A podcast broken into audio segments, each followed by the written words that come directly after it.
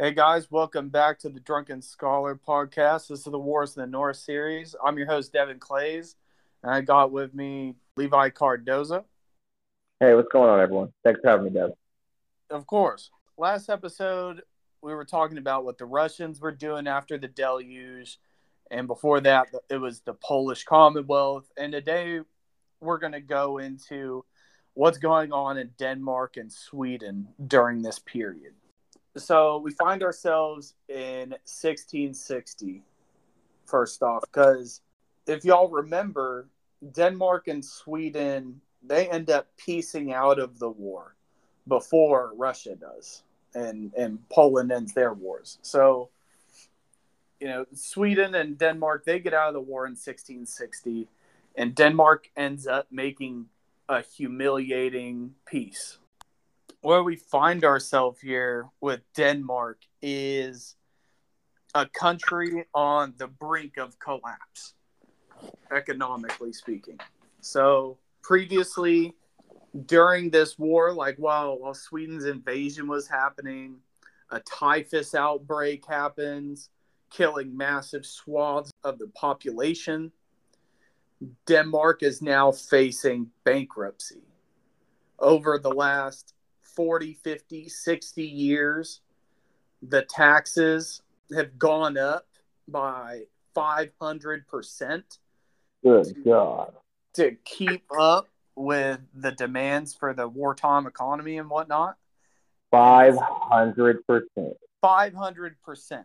That's decade after decade. We're talking like an entire generation of people are just being extorted. Like people always talk about that's taxes going up, but this is like legit. Like this, this sucks. Yeah, this is this something you can't you can't truly live with. Like you can't live in a life like that. You can't live in a world like that. No, yeah. Taxes going like, up five hundred percent. Like here, you know, just nowadays we fill it with inflation and taxes rising and the living costs, and it's just how you know the American middle class is utterly destroyed. Most of the country is and the lower like poverty levels, like it's it's, it's impressive to get like sixty thousand a year. So the idea of having your taxes go up five hundred percent within a lifetime, just going off of how we live now in like a like in a wealthy nation, like a great wealthy state, I, it's truly unfathomable. Yeah, I mean, yeah, like the the level of destitution and yeah. poverty just goes through the roof. And it's, I believe it. Let's take a drink to these poor Danish fucks, man. That is ah. Oh, it was what, so good to be a Dane, dude. These poor people. All right, to the Danes. Yeah, these guys with the with the taxes being, I guess, extortionate. You would say. I don't know any other way to put it. I don't know any other way you could say it. Yeah, extortionate. Yeah. Due to this, over like like just about 50% of the homesteads are taxed into oblivion and have to be abandoned. People are selling what their property on mass. Everything's being abandoned, and this only makes the economy situation even worse. Mm-hmm. Yeah, you have less citizens to tax, five hundred percent. Yeah, because they yeah they've lost everything. Everyone's fucking fleeing to like Germany and like the Netherlands must have been why it was so easy for the Prussians to take Schleswig-Holstein because all the Danes went to the German side when they were getting taxed 500% in the fucking 1600s. Yeah. yeah. okay, we're moving on. We're moving on. All right, you're going. All right, my bad. That's fucking crazy. So what what happens with this crisis is King Frederick III, he ends up calling an emergency Reichstag. And essentially what this is is like a gathering of pretty much everyone important. You have members of the nobility, the the burghers, various important businessmen, pretty much everyone who's not like a peasant mm-hmm. is going to attend this emergency Reichstag. Yeah, come together, all the leading parts and portions of the government and of the people. Yeah, come yeah. together about this fucking utter catastrophe that's going on right now, like an actual national crisis. Dude, uh, like to put things into perspective at this point in Denmark's history, their national revenue is about 250,000 Reichsdollars a year. But their national debt is about 5 million.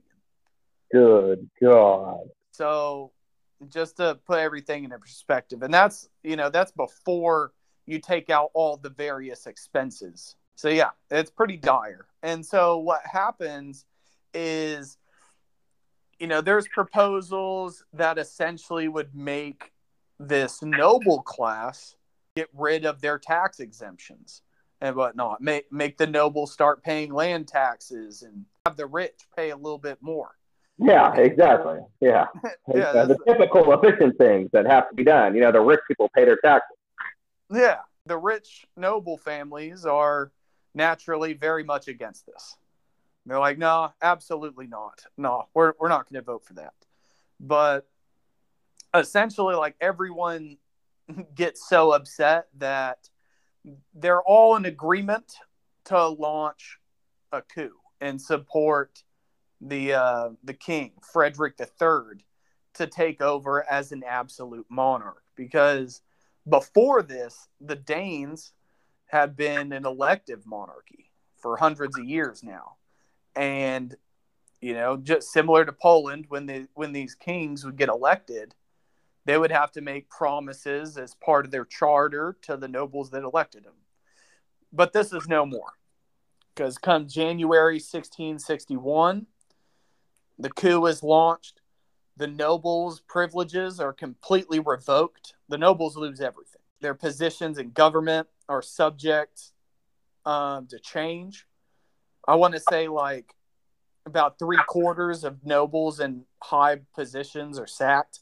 And so Denmark during this period after the war just endures like this crazy amount of change. And so now, for the first time ever, these Danish kings now have the power to make these radical financial reforms and change the military and be able to make their own decisions without the nobles constantly nipping at their heels. Yeah, giving their way in as to how things remain the same. Yeah, exactly. And so what we see here is Denmark, their economic recovery begins, but then more importantly, the king of Denmark, or Frederick III, he's going to plot and wait for his moment to get revenge on the Swedes. Because now Denmark has been humiliated by Sweden about like four times now in the last hundred years and have mm-hmm. lost concessions every time. And so finally, Denmark's going to be in a position to where it can achieve its ambitions, but not before its period of economic recovery. Meanwhile, in Sweden, that same year, Charles X, he comes back to Stockholm, seeing his family for the first time in forever because he's been on campaign so long.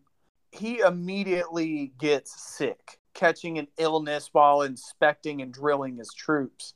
And essentially, Charles has pneumonia, but he ends up getting misdiagnosed by his physician. And because of the misdiagnosis, ends up killing him quicker due to the medicine the physician gives him, leaving his son, Charles the 11th, to be on the throne. Now, it's important to mention here that Charles the 11th in 1660, this boy is receiving the crown, but he's only five years old. And so his father, Charles the 10th, on his deathbed, assembles all of his closest aides and uh, most trusted counselors and noblemen of the realm. And he essentially forms this regency council to rule the country in Charles's stead while he's learning and coming of age and whatnot.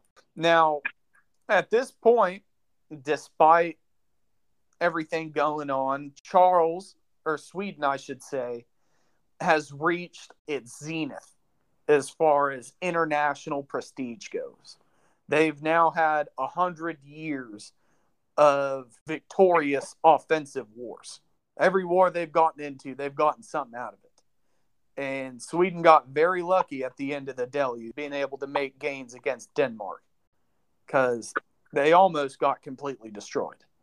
But regardless of all these gains and Swedish prestige, it had become a glass cannon. And on the inside, the country is looking at a collapse almost. The deluge had pushed Sweden to the very limit. And what we see here is Sweden, similar to Denmark, is also about to face bankruptcy. Okay. Because we mentioned in previous episodes, the Swedish war will pay for itself policy. And this policy had seen some successes as long as Sweden was on the offense. But now yeah. the war exhaustion through the roof.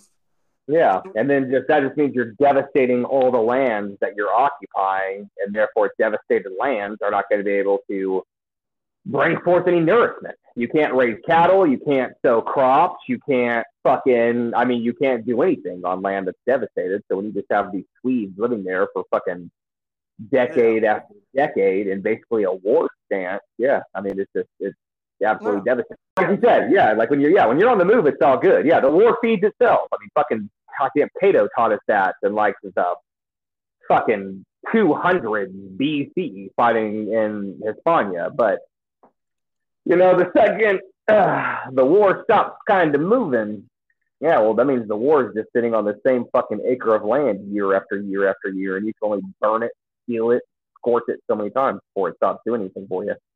Exactly. And so, with Sweden's policy here, as we mentioned before, right, Sweden's military was much larger than it could actually pay for because it relied on all the constant pillaging and raiding. And now, with these aggressive wars ceasing, Sweden simply can't pay the army. And so you're going to have to downsize it or make some sort of changes or austerity measures. And so things start to go from bad to worse. Throughout the 1650s, the copper prices tank, which was Sweden's most profitable good during its rise to power. Old copper mine. Yeah, all those Dutch investors. And so the prices of their most lucrative trade good tank. And then aside from that, during these wars of aggression under Gustavus, Adolphus, and then later Charles X, the crown needed additional income to pay for these wars. And so the policy to pay for this these series of wars was to parcel up the land and sell it to the nobles in exchange for donations. And of course, this is great for a quick cash injection. The crown income quickly starts to diminish. And between the years of 1644 and 1653, the crown's income had de- decreased by 60%. 60% loss of your national income is gone now. And this compounds and makes things even worse because previous episodes, when we talked about Gustavus Adolphus's reforms, you know, you might remember that part of his policy was, you know, to re- retain the veterans in these this elite officer corps. He would promise out these uh, homesteads from the crown lands and would be given the revenues of those lands. And then upon their death, they would go back to the crown. Well, with the crown parceling off all these lands to the nobles, the crown no longer has as much land to give to the veterans. And so as a result, people don't reenlist. The need for conscription goes up immensely. But then, due to that, the desertion rates go through the roof you see a decline in the quality of their their training, their equipment. Everything's just going down the shitter. And by the end of the coalition war, Sweden can't even afford to maintain its German garrisons and fortifications. Those now have to be nerfed and downsized. So Sweden finds itself in a very precarious position when this boy King Charles takes the throne, or I should say, the Regency Council is ruling. And first, let, let, let's go over what kind of guy this Charles the Eleventh is. Okay, because in his upbringing, his uh, his various tutors and guests in the court noted that he was just not a very exceptional man. They noted him as being poorly educated. He could barely read, very sheltered in the royal quarters. He was reportedly afraid of everything, deeply religious. In summary, th- this man was just not an impressive character to lead the country. And so, with Sweden facing this internal crisis combined with a perceivably weak king, things were not looking too good for the new Swedish Empire. However, during this time, during the Regency, Sweden would have to ally itself to France. Okay. And this is because France is at, at this time under King Louis the Fourteenth, and this guy's doing a lot of big things in Europe. He, the Sun King, yeah. yeah, yeah, he's doing a lot of big things. He's yeah, doing a lot of big things, kind of all the time. He's he's, he's uh, cashing checks and breaking necks. Yeah, that dude is uh, he's he's he's the fucking point man for doing big things. Straight up, dude. And and this man Louis, right? Louis the Fourteenth, and him and all of his great plans. He's um he's not really good at making a whole lot of friends in Europe. And people start getting really upset with this guy, and a coalition yeah. starts to form against the French. And so what happens is he reaches out to Sweden and he says he's he's like, "Hey, I will pay out of the French coffers to fund the entire army and garrison of Germany for Sweden. But the thing is, with this deal, is that Sweden would have to back up France if France was attacked. You know, Sweden would have to go to their their aid in a defensive war. And so Sweden being backed up into a corner now with its finances being run so thin has no choice but to accept, or you're just going to let your all of your gains in Germany just decay, essentially. And eventually, come 1674, Charles he ends up taking the throne. He's in power, and that French coalition goes to war and naturally Sweden is going to be pulled into this war. And what happens is that Denmark sees the lack of preparation and how far the Swedish military had declined, and Frederick III is going to now seize his chance for revenge. And he's going to declare war on Sweden and thus launching the Scanian War in 1674. But we're going to leave it right there for this episode because it was going to be too long if I if we got into the Scanian War. And yeah, the, we can't go crazy with the Scanian. The, the Scanian War is going to get crazy. Yeah. But this is going to be uh, Denmark's last hurrah, correct?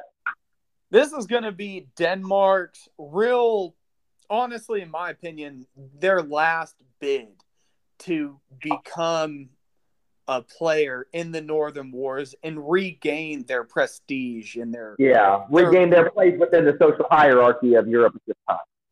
Exactly. Yeah. Yeah. And, okay. So this is there. This is the move. Yeah, but during this war, the world is going to be shocked because Charles the Eleventh is going to prove everyone wrong. He's going to prove his entire court wrong, and he will change Sweden from the ground up and lay the foundations for his heir, Charles the Twelfth, the most famous of the Swedish kings. Yeah. Yeah, that's the boy, dude. But no, we're we're gonna get into all that and all the details in the next episode. So fantastic. That's exciting. Yeah. Yeah, I appreciate you guys for tuning in and y'all take it easy. All right, later, y'all.